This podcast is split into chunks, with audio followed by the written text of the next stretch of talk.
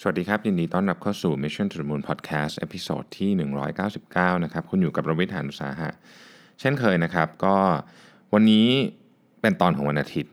นะครับ แต่ว่าจริงๆ อัดวันเสาร์เช้านะครับ ผมยังอยู่ที่เฮลซิงกิ ก็ตอนนี้ก็เป็นกี่โมงที่กรุงเทพประมาณ 2 โมงนะครับ ต้องอัดก่อนเพราะพรุ่งนี้เดินทางนะฮะก็จะไม่มีเวลาอัด ก็วันนี้ก็มาขออนุญาตไล่คำถามไปเรื่อยๆนะครับท่านแรกถามมาบอกว่า ไม่ใช่ท่านแรกจริงต้องบอกเป็นท่านท่านหลังๆ แล้ว เพราะว่าผมอ่านย้อนจากจากใหม่ไปเก่านะครับ ก็ถามมาว่าคนที่ทำธุรกิจส่วนใหญ่นะครับ ที่อ่านหนังสือมาหรือเจอมาเนี่ยมี passion กับสิ่งที่เขาทำเนี่ยแล้วก็ปัญหาคือผมไม่มี passion ที่ที่จะพอเจาะจง แล้วก็ทุกทุกอย่างที่คิดว่าชอบมีคนทำไปหมดแล้วนะครับ จึงอยากถามว่า 1. passion ต้องหาอย่างไร สร้างขึ้นมาใหม่ได้ไหม 2. ถ้าหาไม่เจอสร้างไม่ได้อยู่แบบคนไม่มี passion จะโอเคไหมนะครับ ต้องบอกว่าอย่างนี้ครับจริงๆ อยากให้ไปฟังผมเคยพูดเรื่องนี้ไว้ อาจจะไม่ได้ตรงเป๊ะซะทีเดียว แต่ว่าผมเคยพูดไว้ใน TEDx นะครับลองไปเซิร์ช Google ดูได้นะฮะ search ชื่อผมแล้วก็search search คำว่า TEDx นะครับเป็นเป็นงานที่ผมพูดให้กับ TEDx เกษตรนะครับ ก็มหาวิทยาลัยเกษตรจัดกับ กับ TED เอ่อหมายถึงจัด TEDx นะครับแล้วก็ผมพูดเรื่องนี้ไว้ประมาณหนึ่งนะฮะก็ก็คิดว่าน่าจะตอบคำถาม แต่ว่าเอาเอาตอบเร็วๆแบบนี้ตรงนี้ก่อนแล้วกันนะครับหนึ่งก็คือว่า passion เนี่ย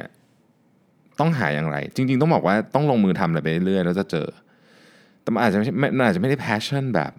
แบบ คือมันจะมี passion หลายแบบนะในความคิดเห็นผมประเภทที่แบบ เราชอบเล่นเปียโนแล้วเราเอาเป็นอาชีพได้อย่างนี้เป็น passion ประเภทหนึ่ง หรือว่าเราทำงานเราไปเรื่อยแหละงานอะไรก็ไม่รู้ที่เราทำอยู่ตอนนี้เนี่ยแล้วอยู่ดีเราก็ไปเจอว่า เอ้ยเรามี passion เรื่องคนเรื่องอะไรอย่างเงี้ยระหว่างที่มันมันมันไม่ได้ตั้งใจจะหาหรือเราไม่รู้ก่อนได้ซ้ำนะครับเพียงแต่ว่าเราต้องเปิด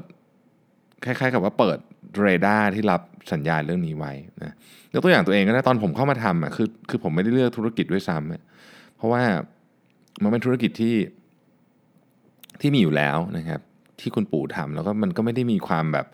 เป็นธุรกิจแบบเซ็กซี่ไฮเทคเลยนั้น ผมก็ค่อยๆเข้ามาทำผมก็ไม่รู้เหมือนกันว่าตอนนั้นจะเป็นยังไงนะเอ่อแต่ทำไปเรื่อยเนี่ยเราจะหามุมของของมันที่เราอยากจะจะทำต่อหรือพัฒนาต่อไปได้ ในกรณีที่ทำงานกับคนอื่นก็เหมือนกันครับผมคิดว่ามันก็เป็นเป็นเป็นแบบนี้ก็คือต้องค้นหาเพียงว่าเราเราอย่าเราอย่าอยู่กับที่ในการในการทำงานนะเราพยายามที่จะก้าวต่อไปเรื่อยๆนะครับผมขอยกคำพูดของ ของเพื่อนผมแล้วก็เป็น CMO ของสีจันด้วยเนี่ยที่บอกว่ามันมีวิธีการทำงาน 2 แบบนะคือทำงานทำงาน 10 ปีมี 2 แบบเออก็คือทำงาน 10 ปีจริงๆนะครับกับทำงาน 1 ปี 10 ครั้ง ถ้าคุณอยากหา passion ของตัวเองให้เจอเนี่ยต้องทำงานแบบ 10 ปีจริง ๆ ก็คือมองหาแล้วก็เก็บประสบการณ์ไปเรื่อยนะครับถามว่าแล้วถ้าขี้เกียจทำอะหมายถึงว่าไม่อยากมี passion อยู่ได้ ก็ก็ไม่มีอะไรครับ ก็ได้ฮะก็ผมว่าก็โอเค คือคนทุกคนมันไม่จำเป็นต้องลุกขึ้นมาแล้วก็ทำอะไรเหนื่อยๆการการตาม passion ของตัวเอง ไม่ว่าจะเป็น passion ประเภทที่ authentic มากๆ ก็คืออย่างเราเราชอบเล่นเปียโนเนี่ยนะครับหรือว่าแพชชั่นอย่างที่ผมเล่าให้ฟังก็คือทำงานไป แล้วก็เจอไปเรื่อยๆระหว่างทางเนี่ยมันก็มีความเหนื่อยอยู่นะอันนี้พูดจริงๆนะครับเพราะฉะนั้นบางคนเขาก็รู้สึกว่ามันไม่จำเป็นต่อชีวิตก็เป็นไปได้ ทั้งนี้ทั้งนั้นอย่าไปยึดติดกับคำนี้มากเอางี้แล้วกันนะผมคิดว่าหลังๆเนี่ยเราเราพยายามจะขยายความในคำนี้ซะเยอะจน จนอาจจะมันอาจจะทำให้ทุกคนรู้สึกเครียดไปหมดว่าแบบเอ๊ะฉันไม่มี passion ทำไงดีหรืออะไรอย่างนี้นะครับ แต่ทั้งนี้ทั้งนั้นเราต้องรู้จักตัวเองนะเอออันนี้สำคัญ ผมคิดว่าสิ่งที่สำคัญกว่า passion คือต้องรู้จักตัวเองนะครับการต้องรู้จักตัวเองหมายความว่าเราต้องรู้ว่าอะไรทำให้เรามีความสุข คือถ้าเกิดเราอยู่อย่างไม่มี passion แล้วเรามีความสุขก็โอเค ไม่มีปัญหาอะไรนะฮะแต่ถ้าเกิดอยู่ย่างไม่มี passion แล้วทุกเนี่ยก็ต้องหาวิธีแก้นะครับอะอีกท่านหนึ่งนะครับคืออย่างที่ผมผมเรียนทุกครั้งนะครับว่าเวลาเราอ่านคำถามเนี่ยเราจะพยายามอ่านผมอ่านคำถามเนี่ยจะพยายามอ่านแบบไม่ลง detail มากนะครับเพราะว่าบางบางส่วนใหญ่เลยแหละคำถามมันจะมันจะเชื่อมโยงไปกับ third party เสมอนะฮะเดี๋ยว third party มาฟังแล้วรู้นะว่าเป็นใครถามนะครับโอเค อันนี้ก็ บอกว่าเนี่ยทำงานกับนายคนหนึ่งนะครับ แล้วก็เป็นคนที่จ่ายงานไม่ชัดเจนนะฮะแล้วก็อาจจะมีการตามงานข้ามข้ามหัวหัวหน้าทีมนึกออกไหมฮะ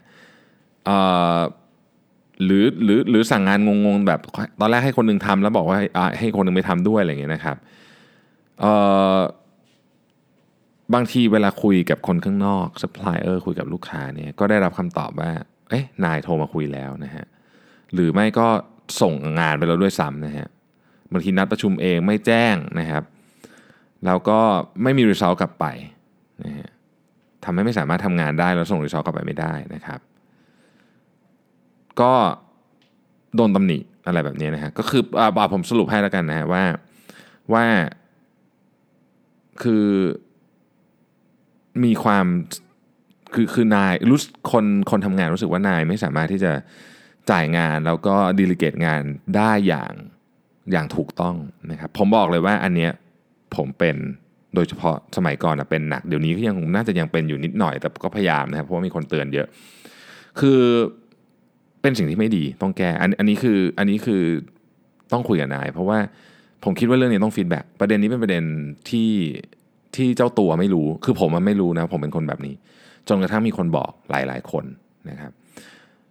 เพราะในในในหัวสมองเราคือเราอยากทำงานให้เสร็จเร็วที่สุด เท่านั้นเอง efficiency ที่สุดเราไม่เคยเราไม่ได้รู้สึกว่าเอ่อลูกน้องหรือทีมงานของเราไม่มีประสิทธิภาพนะเพียงแต่ว่าเราอาจจะปฏิบัติตัวไม่ถูกนั่นเองนี่คือผมมองจากมุมของของของคนที่เป็นคนสั่งนะครับ ดังนั้นต้องบอกเขาฮะแล้วเขาจะปรับปรุงตัวได้ ผมเชื่อว่าเท่าที่ดูจากที่ท่านที่ถามเขียนมาเนี่ยผมคิดว่า น่าจะคุยได้นะนายคนนี้นะฮะให้ feedback ไปตรงๆเลยครับว่าเหตุการณ์เป็นแบบนี้มันทำให้เราทำงานไม่ได้ยังไงนะฮะวิธีการให้ feedback ตรงๆเนี่ยก็ยังยืนยันว่าเป็นวิธีการที่ดีที่สุดนะครับในการแก้ปัญหาอะไรทำนองนี้นะฮะอะนะครับมีหลายท่านถามเข้ามาเรื่องงานเนาะเพราะว่าเพราะว่าตอนนี้รับสมัครงานอยู่แบบเกือบ 20ตำแหน่งนะครับก็ก็ต้องบอกว่ายังคงรับสมัครคำถามคำถามที่ที่ที่ที่ ที่เป็น common เลยคือว่าจะรับสมัครไปอีกนานไหม ก็บอกว่าก็ต้องโดยส่วนใหญ่เนี่ย recruitment period ของเราอยู่ที่ประมาณ 6 สัปดาห์ถึง 8 สัปดาห์ แต่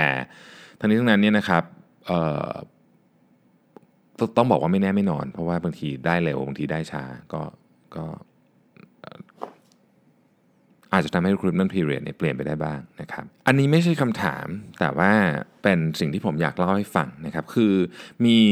พี่ท่านหนึ่งนะครับ จริงๆผมผมเนี่ย รู้จักกับน้องชายของพี่คนนี้มานานมากแล้วนะครับ แต่ว่าเราคุยกันใน inbox เนี่ยเราไม่รู้นะว่าว่าว่าเหมือนแบบเรารู้จัก common person ด้วยกันนะฮะจนกระทั่งเออตอนหลังมาคุยกันแล้วถึงรู้พี่พี่ท่านนี้ต้องบอกว่า กรุณามากที่ให้ข้อคิดนะครับ เกี่ยวกับหลาย episode ที่ผมพูดแล้วเราเราท่านก็คือเนื่องจากท่านมีประสบการณ์เยอะนะฮะก็เล่าให้ฟังเพิ่มเติมนะครับ แล้วก็ให้ข้อคิดนะว่าเออมันมีเรื่องอะไรที่ที่ที่น่าสนใจนะครับ ผมเนี่ยต้องบอกว่าผมขออนุญาตพี่เขาเรียบร้อยแล้วนะครับ ว่าบางส่วนอยากจะเอามาเล่าให้ฟังในพอดแคสต์บางส่วนขออนุญาตไปเขียนเป็นคอนเทนต์ด้วยเพราะว่าเพราะว่ามันมันน่าสนใจมากนะครับ อันนี้เล่าย้อนหลังกลับไป EP เก่ามากนะครับ เป็นตอนที่ 44 ชื่อ work life integration ผมเล่าถึงเรื่องของคุณแต้มสุภจีนะครับ คุณแต้มสุภจีเนี่ยเป็นผู้บริหารผู้หญิงที่เรียกว่า มีชื่อเสียงมากในประเทศไทยนะครับ เคยทำงานอยู่หลายที่ IBM นะครับไทยคม ปัจจุบันนี้เข้าใจว่าท่านอยู่ที่ดุสิตนะฮะ แล้วท่านก็มีเรื่องราวที่ที่น่าสนใจมาก พี่พี่ท่านเนี่ยนะครับบอกว่าเออขอแชร์ความประทับใจในผลงานบางส่วนของพี่แต้มสุปจีตอนที่สมัยอยู่ IBM นะผมขออนุญาตอ่านไปเรื่อย ๆ เลยนะฮะ คือพี่ท่านเนี่ยนะครับได้เจอพี่แต้มตอน IBM ซื้อ Business Consultant มาจาก PwC นะครับ พี่แต้มตอนนั้นเป็น Head of Regional HR ประมาณนี้นะครับ พี่เขาบอกว่าจำตำแหน่งเป๊ะๆไม่ได้ ในดีลนั้นเนี่ย asset หนึ่งที่มีค่าที่ IBM น่าจะอยากได้มากคือตัว Consultant และทีมงานนะครับตอนที่คุณแต้มมา present ให้ Consultant ฝั่ง PwC ฟังพี่รู้สึกว่าเราไม่ได้เสียผลประโยชน์อะไรไป แต่มีบางอย่างได้เพิ่มขึ้น ก็เลยทำให้ Consultant ทั้งหมดเซ็นสัญญา ว่าจ้างใหม่กับ IBM และมาเป็นทีม IBM Business Consultant Service นะครับ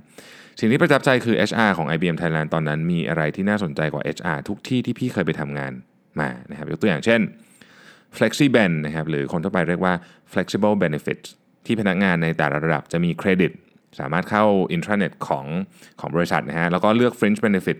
ที่เหมาะกับไลฟ์สไตล์และช่วงชีวิตของตัวเองได้ เช่นสมมติมีลูกก็ประกันสุขภาพให้ลูกนะครับสมมติว่าช่วงนี้อยากออกกำลังกายก็สมัครฟิตเนสสมัครนิตยสารนะครับซึ่งพี่ท่านนี้ก็บอกว่าเออจริงๆเนี่ยเคยเอาไปไปเสนอในหลายบริษัทนะแต่ว่า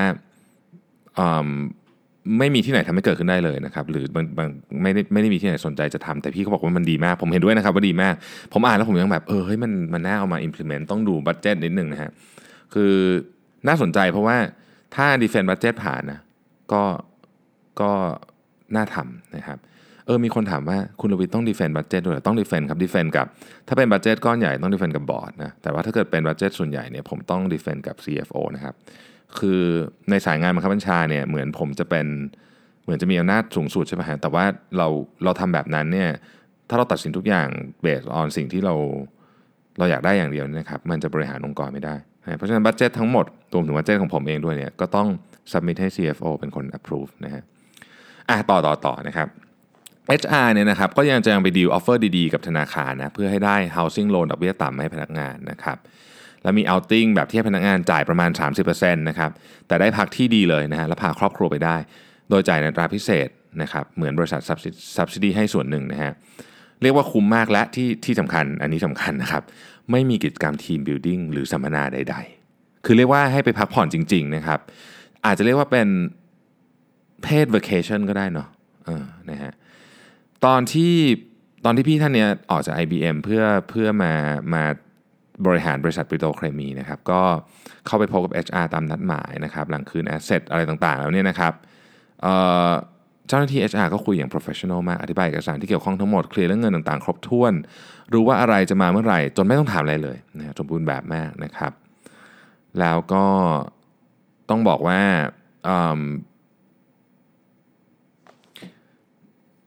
พี่ท่านเนี้ยประทับใจนะครับในตัวคุณแต้มแล้วก็ IBM มากนะฮะแล้วก็ กลับมาที่ไอไอไอ fringe benefit นี่อีกนิดนึงนะฮะเครดิตที่ว่าเนี่ยใช้เป็นรีวอร์ดก็ได้นะครับ แล้วก็ถ้าได้ผลงานประเมินดี เช่นเป็น A บวกก็จะได้เครดิตเพิ่มอีกนะครับสิ้นปีใช้ไม่หมดสามารถ convert เป็น cash ได้ด้วยนะฮะโดย conversion rate HR ก็ประกาศชัดเจนนะครับ บาง benefit ถ้ามันราคาสูง ก็สามารถให้พนักงานจ่ายเพิ่มได้นะฮะเช่น medical insurance ที่สูงขึ้นนะครับจ่ายส่วนต่างไปนะฮะหรือจะไปดีดักจาก pay slip ก็ได้นะครับอันนี้เป็นเป็นเป็นหนึ่งในสิ่งที่ทำให้พนักงานอยู่กันได้ยาวๆนะฮะ flexible benefit น่าสนใจนะครับน่าสนใจ โอเคนะครับ อันนี้ขอบคุณมากนะครับสำหรับพี่ท่านนี้ที่ที่ได้ส่ง inbox เข้ามานะครับผมผมได้อะไรดีๆ จากจาก จากคอมเมนต์ของพี่ท่านนี้เยอะมากต้องเรียนอย่างที่บอกนะครับ เดี๋ยวจะค่อย ๆ เอามาเล่าให้ฟังหรือว่าอาจจะเป็นบางอย่างอาจจะอยากจะทำไปเป็นเป็นคอนเทนต์นะครับอ่าท่านต่อไปคำถามที่น่าสนใจมากนะฮะถามว่าเนี่ยเเรื่องการรับฟังความคิดเห็นของพนักงานนะฮะคือตอนนี้รู้สึกทุกคนมีความคิดเห็นเยอะมากนะฮะแต่ว่าอาจจะเยอะเกินไปนะฮะแล้วบางทีเนี่ยเหมือนแบบอยากจะมาเปลี่ยนทุกเรื่องที่เราอยากจะทำนะฮะเอ่อ คือบางทีก็ต้องอาจจะต้องแบบอยากจะเผด็จการบ้างอะไรเงี้ยนะฮะเลยเลยถามว่าควรจะเปิดใจฟังความคิดเห็นยังไงนะฮะคือตอนนี้รู้สึกว่ามันเยอะโอเวอร์เวลไปหมดนะฮะเท่าเท่าเท่าที่เท่าที่ฟังมาจากลักษณะของคำถาม คืออย่างนี้ฮะความคิดเห็นของผมเข้าใจว่าท่านเนี้ยน่าจะเป็นเจ้าของบริษัทนะครับหรือน่าจะเป็นผู้บริหารระดับสูงเนี่ยก็บอกว่าเออ คือความคิดเห็นของคนเนี่ยนะฮะเราก็ฟังเนาะ แต่เราไม่ได้จำเป็นจะต้องทำตามหมดนะครับ ทีนี้เนี่ยถามว่ามันควรจะทำตามในระดับไหน ผมคิดว่าอันนี้มันต้องประเมินเหมือนที่เราทำกลยุทธ์ของบริษัททั่วไปแหละว่าเรื่องนี้มันควรจะทำไหมมันมีข้อดีข้อเสียยังไงนะครับ แต่ผมคิดว่าสิ่งที่สำคัญมากกว่า ว่าคุณทำหรือไม่ทำเนี่ยคือการทำให้พนักงงานทุกคนที่เสนอความคิดเห็นเนี่ยเขารับรู้จริง ๆ ว่าเราฟังคำว่าฟังกับทำตามเป็นคนละเรื่องกันนะครับ เราฟังเรารับฟังเราเอาไปพิจารณาด้วยนะครับ แต่ว่าในที่สุดมันอาจจะไม่ได้เป็นอย่างที่เขาต้องการก็ได้นะ ซึ่งก็ไม่เป็นไรนะฮะซึ่งก็ไม่เป็นไรเขาก็ต้องเข้าใจได้เรื่องนี้ แต่ถ้าเราไม่ฟังเลยเขาก็รู้สึกได้เหมือนกันว่า เออเฮ้ยที่นี่แบบไม่รับฟังเสียงของพนักงานเลย อันนั้นไม่ดีนะครับ การที่พนักงานเนี่ยออกมาแสดงความคิดเห็น ไม่เก็บเรื่องไว้กับตัวเองนะครับ เราไปอาจจะแบบเหมือนกับเก็บเรื่องกับตัวเอง แล้วก็เป็นนินทารับหลังหรืออะไรอย่างเงี้ยนะครับ อันนั้นไม่ดี คือเขามาพูดกับเราเนี่ยถือว่าเป็นสิ่งที่ดีมากนะครับ เป็นเป็นเป็นเป็นของขวัญที่มีค่ามหาศาลเนาะเพราะฉะนั้นเนี่ย ต้องสนับสนุนให้เขาพูดต่อผมผมใช้คำนี้แล้วกันเราก็เราก็ต้องตั้งใจฟังด้วยนะครับ แต่ว่าไอ้ทำตามไม่ทำตามเนี่ยไม่เป็นไรเขาอาจจะรู้สึกว่าสิ่งที่เราทำคือคือท่านถามมาเนี่ยบอกว่าเหมือนกับเปลี่ยนทุกอย่างที่เราต้องการ ซึ่งก็ก็มีโอกาสจะเป็นอย่างนั้น แต่อย่างที่บอกครับเราไม่จำเป็นต้องทำตาม เราก็มาพิจารณาตามวิธีที่เราคิดกลยุทธ์ต่างๆแหละว่าเราใช้เครื่องมืออะไรในการตัดสินใจว่าเรื่องไหนจะทำเรื่องไหนจะไม่ทำเราก็ใช้วิธีนั้นแหละทำนะครับ อธิบายได้ว่าทำหรือไม่ทำเพราะอะไร นะครับแต่อย่างที่ขอเน้นอีกครั้งหนึ่งนะครับ ต้องทำให้ทุกคนรู้สึกว่าเราฟังนะฮะอีกท่านหนึ่งถามมาว่ารู้สึกไม่ค่อยมั่นใจในเรื่องการทำงานเท่าไหร่นะครับเป็นคนที่เหมือนต้องการยืนยันความยืนยันจากหัวหน้า และคนรอบข้างเสมอว่าเราทำงานโอเค หรือไม่โอเคยังไง เราควรแก้ปัญหานี้ยังไงนะครับ หรือตอนนี้ทำงานมาหลายปีแล้วนะครับ ก็ตำแหน่งก็ขึ้นเร็วนะฮะมีโอกาสได้เป็นหัวหน้าแผนกอื่นที่ต่างประเทศในปีหน้า แต่เหมือนยังรู้สึกว่า ตัวเองยังไม่เก่งพอนะครับยังมีความคิดที่บางครั้งตาม management ทีมของบริษัทไม่ทันนะครับอยากพัฒนาตัวเองมาก ๆ แต่ติดที่เราเองไม่รู้ไม่รู้ว่าสิ่งที่เราทำอยู่ดีแค่ไหน หรือมีอะไรควรปรับปรุงบ้างนะครับ เพราะไม่รู้มันควรจะเพิ่มควรจะเป็นยังไงนะฮะผมผมขออย่างนี้กันอันนี้มันเป็นมันเป็นต้องบอกว่าต้องใช้คำนี้นะครับ เป็นโรคที่คนเก่งเป็นเยอะไม่ใช่โรค เป็นอาการที่คนเก่งเป็นเยอะ นะครับคือคนคนที่คนที่ทำงานดี คือเท่าที่ฟังดูแล้วเนี่ยเลื่อนตำแหน่งจะได้ไปเป็นหัวหน้าทีมที่ต่างประเทศก็ต้องทำงานดีนะคนที่ทำงานดีหลายคนจะรู้สึกแบบนี้รู้สึกไม่ค่อยมั่นใจ รู้สึกว่าตัวเองไม่ค่อยเก่งนะครับเป็นเป็นเรื่องธรรมดานะฮะซึ่งวิธีการแก้ไขนะวิธีการแก้ไขแล้วกันนะครับ คือนอกนอกจากว่าเราจะต้องหาอะไรมาคือ คนที่รู้สึกว่าตัวเองเก่งเกินไปก็ไม่ดีนะนึกออกไหมครับคือมันมันมันต้องมันต้องมีความ balance แต่ผมคิดว่าเราต้องรู้ความจริงว่าเราอยู่ประมาณไหนนะครับวิธีเดียวที่จะรู้ความจริงได้ คือเราต้องขอ feedback ฮะถ้าเราไม่ได้รับ feedback อยู่แล้ว เราต้องขอไปเดินไปขอหัวหน้าเลยครับพอขอ feedback ขอจริง ๆ ไม่ต้องชม ไม่ต้องอวย ไม่ต้องอะไรทั้งนั้นเอาแบบเอาแบบเรื่องจริงนะครับ ถ้าเราทำได้แบบนั้นเนี่ยเเราจะค่อยๆรู้ว่าเออเรื่องนี้ที่เราคิดว่ามันไม่ดีจริง ๆ มันโอเคนะ หรือ มันอาจจะดีขึ้นได้ยังไงนะครับวิธีการขอ feedback จากหัวหน้าและคนรอบข้าง เราหรือแม้แต่อาจจะเป็นคนที่ไกลตัวเป็นหนึ่ง step แต่เขาให้ feedback เราได้นะ เช่นซัพพลายเออร์หรือลูกค้านะครับขอ feedback ได้ตรงๆผมเคยไปขอนะลูกค้าเนี่ยขอ feedback เลยเนี่ยนะฮะเขาก็พูดให้ผมฟังตอนแรกผมก็สะอึกเหมือนกันว่าเฮ้ยเขาเป็นอย่างนี้เลยเหรอแต่ว่าในที่สุดเราก็ได้เรื่องพวกนี้มาปรับปรุงนะครับดังนั้นเนี่ยผมเชื่อว่าปัญหานี้ไม่ใช่ว่าท่านนี้ทำงานไม่ดีทำงานดีนะครับแต่ว่า อาจจะยังได้รับฟีดแบ็ไม่เพียงพอนะครับ ก็ไปขอฟีดแบ็ซะนะฮะ มีท่านถามหนังสือเกี่ยวกับ Big Data มานะครับผมผมผมไม่ได้อ่านเยอะนะเรื่อง Big Data คือไม่ได้อ่านหนังสือเป็นเล่มๆ เยอะมากส่วนจะอ่านอาร์ติเคิลมากกว่าแต่สองเล่มที่ผมเคยอ่านที่ผมชอบก็คือ Big Data at Work นะครับแล้วก็ Too Big to Ignore the Business Case for Big Data ทวนอีกทีนึงนะครับ Big Data at Work at แบบ at sign เลยนะฮะแล้วก็ Too Big to Ignore the Business Case for Big Data นะครับสองเล่มนี้คือคือจริงๆมันมีเยอะมากนะครับผมเนื่องจากว่าผมไม่ได้อาจจะไม่ได้อ่านเยอะมากก็แต่สองเล่มนี้ดีนะครับหลายท่านถามเรื่องหนังสือมานะฮะโดยเฉพาะ The Disruptor ซึ่งตอนนี้ของกำลังทยอยไปที่ร้าน อาจจะหายของยากนิดนึง สั่งได้ที่ไหนสั่งได้ในเพจ Mission to the Moon ก็ได้นะครับเอาขออนุญาตขายของเล็กน้อยนะฮะสองเล่มสั่งได้หมดเลยนะครับ ก็ตอนนี้ผมไม่อยู่เมืองไทยก็จริง แต่ว่าผมเซ็นหนังสือไว้พอสมควรนะครับ ก็เดี๋ยวเดี๋ยวทางทีมงานผมจะจัดส่งไปให้ ถ้าเกิดใครสั่งช่วงนี้นะครับ ท่านนี้ถามมานะครับบอกว่าออยากอยากจะบอกว่าเคยใช้ Calm แอปพลิเค Calm แอปพลิเคชันอยู่พักหนึ่งแต่ใช้ไม่เกิน 7 วันก็เลิกนะฮะเราก็เลิกไปหลายเดือนจนกระทั่งผมพูดบ่อยมั้งแอปนี้นะฮะก็เลยกลับมานั่งใหม่นะฮะตอนนี้เนี่ย ทำได้เป็นนิสัยติดกันทุกวันแล้วนะครับขอแสดงความยินดีด้วยนะฮะเป็นแอปที่กระตุ้นจริงๆ เพราะว่าอย่างที่บอกฮะมันมีบอกว่าเรานั่งติดกันเรากี่วัน เราจะไม่อยากเสียสถิตินะฮะเรื่องธรรมชาติของของมนุษย์นะฮะเรื่องที่2นะครับเรื่องที่ยังทำไม่สำเร็จคือการลดน้ำหนักด้วย IF นะครับหลุดตลอด ต้องเรียนอย่างนี้นะครับว่าผมผมเท่าที่ผมลองทำ IF มาคนอื่นไม่รู้นะผมรู้สึกว่ามันมันไม่ได้ช่วยลดน้ำหนักเยอะอาจจะช่วยควบคุมน้ำหนักอะไรกันแต่ลดน้ำหนักวิธีอื่นอาจจะดีกว่าแต่ถ้าเกิดว่า IF ควบคู่กับคีโต อันนี้ลดน้ำหนักค่อนข้างแน่นอนนะครับและตื่นเช้าออกกำลังกายทุกวันตอนเช้า ซึ่งซึ่งดีมากนะฮะซึ่งดีมากนะครับ จริงๆ ไม่อยากตื่นผมต้องต้องเรียนนี่นะครับเมื่อวานอ่านหนังสือวิ่งของมูราคามิเขาไปวิ่งมูราคามิเนี่ยไปสัมภาษณ์นักวิ่งเหรียญรักวิ่งโอลิมปิกอะทีมชาติญี่ปุ่นอะถามว่ามีวันไหนบ้างไหมที่คุณไม่อยากตื่นมาวิ่ง นักวิ่งโอลิมปิกเนี่ยนะครับบอกว่าทุกวันคือไม่อยากตื่นสักวันนะฮะ ซึ่งจริงมันก็เป็นเรื่องธรรมดาเราก็ไม่อยากตื่นนะครับ แต่ว่านี่แหละวินัยนะครับ จะช่วยให้เราได้ในสิ่งที่เราอยากได้นะฮะทีนี้แต่มันก็มีวันที่ไม่ได้วิ่งจริงเขาบอกว่าทำยังไงดีนะครับ ก็ก็ต้องบอกว่าเรื่องเรื่องการตื่นมาออกกำลังกายครับ ตื่นมาแล้วอย่าคิดเยอะ คือถ้าคุณต้องหาวิธีการให้ได้ มันมีหลายคนที่ใช้ five second rule ก็คือ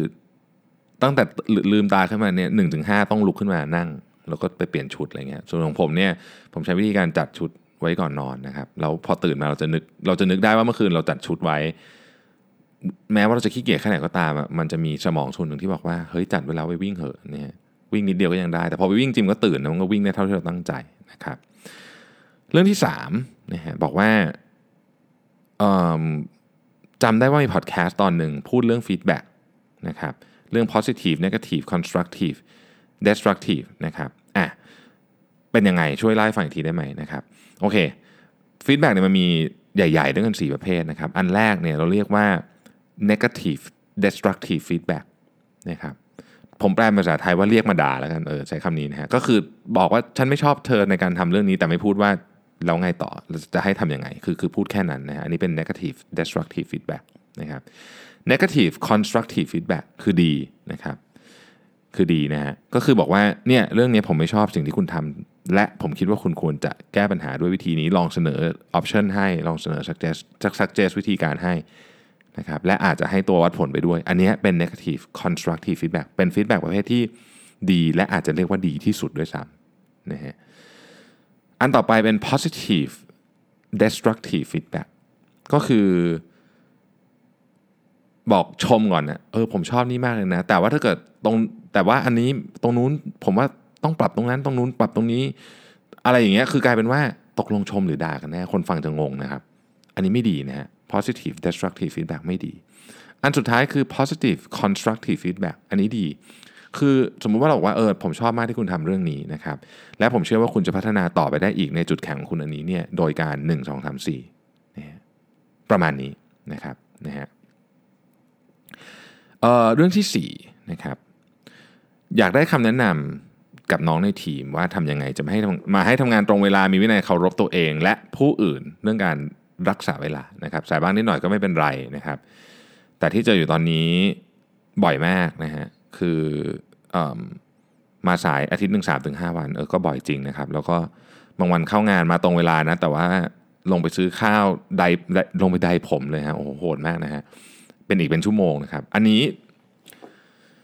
เอ่อต้องบอกว่าคือถ้ากรณีที่บริษัทต้องคือต้องต้องบอกว่าตัวผมเองเนี่ยนะคือถ้าเป็นที่ฝั่งออฟฟิศนะครับคือคือผมมีออฟฟิศกับโรงงานใช่โรงงานเนี่ยมันต้องมาตรงเวลานะเพราะว่าโรงงานมันโอเปเรตคือถ้าคุณไม่มาคนอื่นทำงานไม่ได้อะถูกไหมฮะโรงงานมันเป็นลักษณะเกือบเกือบจะเป็นอย่างนั้น แต่ออฟฟิศมันก็ขึ้นอยู่กับตำแหน่งงานนะบางตำแหน่งงานเราก็ไม่ได้ซีเรียสบางตำแหน่งงานเราก็ซีเรียสเหมือนกันเช่น ถ้าคุณต้องมีหน้าที่ดีลกับลูกค้าเหมือนกับ customer service อย่างเงี้ยมันก็ต้องมาตรงเวลานะ เพราะว่าลูกค้าเขาก็ expect ว่าโอเค เริ่มงานแล้วมันต้องมีคนตอบโทรศัพท์มาต้องมีคนคุยด้วยอะไรเงี้ยนะฮะทีนี้เนี่ยประเด็นของท่านนี้คือ ก็ไปถามแล้วล่ะว่ามีทำไมถึงมาสายนะฮะคำตอบก็ทำให้อึ้งไป เช่น ก็เห็นคนอื่นมาสายเยอะแยะไม่เห็นเป็นไรนะฮะคิดว่าที่นี่รับได้นะครับ ต้อง ต้องบอกงี้ครับ ถ้าเกิดว่าได้ไม่ได้เนี่ยต้องบอกกันไปเลยว่าที่นี่เราค่อนข้างซีเรียสเรื่องนี้ หรือไม่ซีเรียสยังไงก็ต้องคุยกันให้ชัดเจนไปเลยนะครับและถ้าหากว่ามันมีคนที่มาสายได้คนที่มาสายไม่ได้เนี่ยต้องอธิบายให้ฟังว่าทำไมเราถึงอนุญาตให้บางหรือบางคนไม่มาเลย เช่นทำงานอยู่ข้างนอกเนี่ยทำไมเราถึงต้องแต่ละแต่ละตำแหน่งถึงมีเรื่องนี้ไม่เหมือนกัน เช่นผมยกตัวอย่างนะครับเดฟอะสายเดฟทั้งหลายอะนะฮะเขาสามารถทำงานอยู่ที่อื่นได้ เพราะว่าการส่งงานของเขาเนี่ยมันวัดผลได้ชัดเจนมากๆ การที่เขามานั่งอยู่ที่ออฟฟิศหรือไม่อยู่เนี่ยมันแทบจะไม่มีผลอะไรเลยกับกับบริษัทนะฮะเขาอยู่ที่ไหนที่เขามี productivity สูงสุดเขาควรจะอยู่ที่นั่น ถ้าเขานั่งทำงานอยู่ที่ Starbucks แล้วเขา productivity สูงสุดก็ควรจะให้เขาอยู่ แต่สำคัญกว่านั้นคือเราต้องอธิบายทุกคนเข้าใจ และทุกอย่างต้องขอเน้นคำนี้เลยนะครับ ต้องโปร่งใสนะฮะต้องโปร่งใสนะครับ ทีนี้เนี่ย เหมือนที่เนี่ยการมาสายจะเป็นวัฒนธรรมไปแล้วนะครับดังนั้นเนี่ยต้องปรับกันใหม่หมดนะครับต้องปรับกันใหม่หมด เริ่มต้นที่ตัวหัวหน้าก่อนนะครับอย่าง CMO คนนี้เขาจะซีเรียสมากเรื่องเวลานะนะฮะคือเขาจะซีเรียสมากๆเรื่องเวลา แล้วก็ลูกน้องเขาก็ตอนแรกก็มาสายมาอะไรแต่ว่าตอนเนี้ยลูกน้องทีมเขาจะจะสตริกมากเรื่องนี้ก็คือมามาตรงเวลามากนะครับ ต้องตัวหัวหน้าเองเขาทำเป็นตัวอย่าง แล้วเขาก็มีกุศโลบายนิดหน่อย เช่น อาจจะเรียกประชุมทันทีเลยนะครับหรือว่าเรียกประชุมทันทีที่เริ่มงานเลยหรืออะไรเงี้ยนะฮะแล้วก็เวลาเข้าห้องประชุมอะเรามาสายอะมันกดดันกว่า กว่าการมาสายปกติเยอะนะทำบ่อยๆ ก็ได้ผลเหมือนกันผมว่านะครับอันนี้ลองไปพิจารณาเรื่องนี้ดูนะฮะก็มีหลายท่านเขียนเข้ามาเรื่องอยากจะเอาคอนเทนต์ในพอดแคสต์ไปเล่าต่ออยากไปใช้อสอนหนังสือต่ออะไรเงี้ยนะครับเอาไปได้เลยนะครับเพราะว่าผมก็เอามาจากคนอื่นเหมือนกันนะฮะ โดยส่วนใหญ่ผมจะพูดเสมอ ไม่ใช่โดยส่วนใหญ่ทุกครั้งผมจะพูดเสมอว่าคอนเทนต์ในพอดแคสต์เนี่ยมาจากซอสไหนนะครับเพราะฉะนั้นก็ไม่มีปัญหาอะไรนะฮะหลายท่านคอมเมนต์เรื่องไมค์มานิดนึงนะครับวันที่เราปรับเสียงกันเราอัดเสียงกันไม่อาจจะไม่ดีเท่าไหร่นะครับเอ่อ episode 192ถึง194เนี่ยมันก็เลยจะเอ่อเสียงเบานิดนึง แต่ตอนเนี้ยปรับใหม่แล้วนะครับมีมีคนบอกว่าเอ๊ะทำไมคุณลวิทย์ถึงเปลี่ยนเรื่องไมค์บ่อย คือผมก็พยายามนะที่จะที่จะ ทำให้มันออกมาได้ดีที่สุดนะครับบางทีมันก็จะมึนๆนิดหน่อยนะครับอีกท่านหนึ่งก็เป็นเรื่อง feedback อีกแล้วนะครับผมก็บอกว่าเออเนี่ยทำยังไงให้น้องๆกล้า feedback เราในสิ่งที่รู้สึกจริงๆนะครับหลายที่ก็อาจจะใช้เครื่องมืออย่าง one on one หรือ formal informal session แต่ปกติน้องๆ ไม่กล้าบอกพี่เท่าไหร่นะครับอันนี้ตัดสินจากตัวเองเลยนะฮะแล้วเราก็คิดว่าคิดหนักอะถ้าจะ feedback อะไรที่มันที่มันเป็นลบกับหัวหน้าเราไปตรงๆนะครับเอ่อ อันนี้ต้องบอกว่าคือมันต้องมาจากทั้งสองฝ่ายนะตัวหัวหน้าเองก็ต้องก็ต้องสนับสนุนด้วย แล้วก็ตัวลูกน้องเองก็ก็ต้องต้องถูกค่อยๆ เปลี่ยนวิธีคิดเรื่องของการ feedback เพราะอย่างที่ผมเคยบอกหลายครั้งแล้ววัฒนธรรมไทยอะเราไม่ค่อยเราไม่ค่อยคุ้นเคยกับเรื่องนี้ โดยเฉพาะเราคือเราเราถือเรื่องเรื่อง seniority เยอะมาก เพราะฉะนั้นมันก็จะลำบากนิดนึง แต่ทั้งนี้ทั้งนั้น one on one talk และ feedback session เนี่ยคือ episode ของวันศุกร์ฮะ ผมได้พูดเรื่องนี้แบบยาวๆไปแล้วนะครับ ลองไปอ่านดูผมคิดว่าไม่ใช่ลองไปลองไปฟังดูนะครับผมเชื่อว่าน่าจะได้ไอเดียพอสมควร อีกท่านหนึ่งถามมาครับบอกว่ากำลังเริ่มทำธุรกิจใหม่นะฮะอะไรคือสิ่งที่ทำสำคัญที่สุดที่จะทำธุรกิจให้ให้ให้ธุรกิจรอดไปได้ในหนึ่งปีแรกนะครับนี่เป็นคำถามที่ถูกต้องมากเลยนะฮะคือเวลาเราถามเรื่องของการทำธุรกิจเนี่ยแล้วมันมีช่วงเวลาเข้ามาเกี่ยวข้องด้วย คือช่วงเวลาที่จะต้องเปลี่ยนช่วงเวลาที่กำลังขาขึ้น หรือช่วงเวลาที่กำลังเริ่มไอ้ช่วงเวลาที่กำลังเริ่มเนี่ยเป็นช่วงเวลาที่เปราะบางนะฮะเปราะบางมากๆช่วงเวลาหนึ่ง ดังนั้นเนี่ยเราต้องโฟกัสให้ดี โฟกัสให้ดีเรื่องอะไรนะครับหนึ่งสำคัญสุดเลยนะฮะคืออย่าให้เงินสดขาดมือ ความหมายก็คือว่าต้องดู cash flow ให้เป็นนะครับอย่าขายของไปเรื่อยๆ เราไม่ดู cash flow นะครับคือในปีแรกผมเข้าใจนะ มันมีเรื่องอะไรเยอะมากที่บางทีเนี่ยจะมึนไปหมดนะฮะ สมมุติคุณเปิดร้านอาหารแล้วกัน เปิดร้านอาหารเนี่ยธุรกิจร้านอาหารเป็นธุรกิจที่ดีอยู่แล้ว ก็คือธุรกิจร้านอาหารเนี่ยรับเงินสดนะครับอาจจะจ่ายเงินสดหรือจ่ายเงินเชื่อก็แล้วแต่แต่ว่ารับเงินสดแน่ๆเพราะฉะนั้นดีนะครับ cash flow ก็อาจจะไม่มีปัญหาเยอะนะฮะนอกจากว่าคุณเอ่อเอาเงินไปใช้ผิดประเภทนะครับต้องระวังเรื่องนี้นะครับเพราะฉะนั้นการดูเรื่อง cash flow ไม่ได้เป็นเรื่องยากครับ ไม่ได้เป็นเรื่องยากก็ขอให้ตั้งใจดูเรื่องนี้ให้ดีนะครับ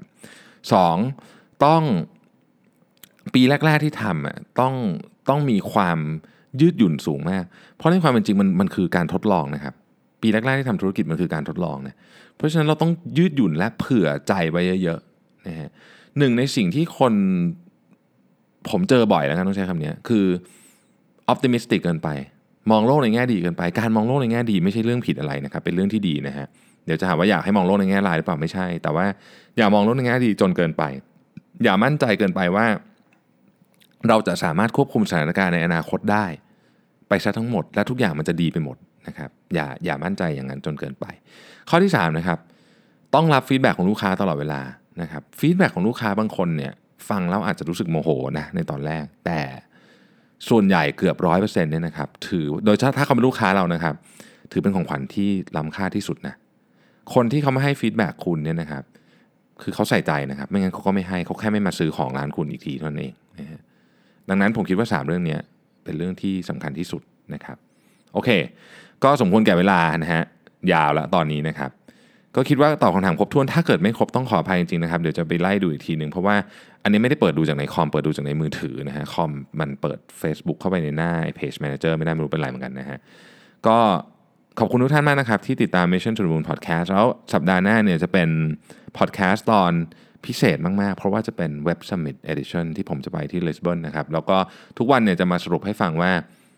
สปีกเกอร์ในเว็บสมิธเนี่ยเขาคุยอะไรบ้างสปีกเกอร์ปีนี้แบบโอ้โหเจ๋งมากนะครับหลายท่านเนี่ยพูดชื่อแล้ว อย่างเช่นเรเรเดียโลก็มานะครับคนที่เขียนหนังสือ principle อันนี้แน่นอนต้องไม่พลาดแน่ๆเดี๋ยวต้องรอไปฟังดูครับว่าในเว็บสมิธปีนี้เนี่ยจะมีอะไรน่าตื่นเต้นบ้างนะครับสำหรับวันนี้ขอบคุณทุกท่านมากที่ติดตามแล้วพบกันใหม่ สวัสดีครับ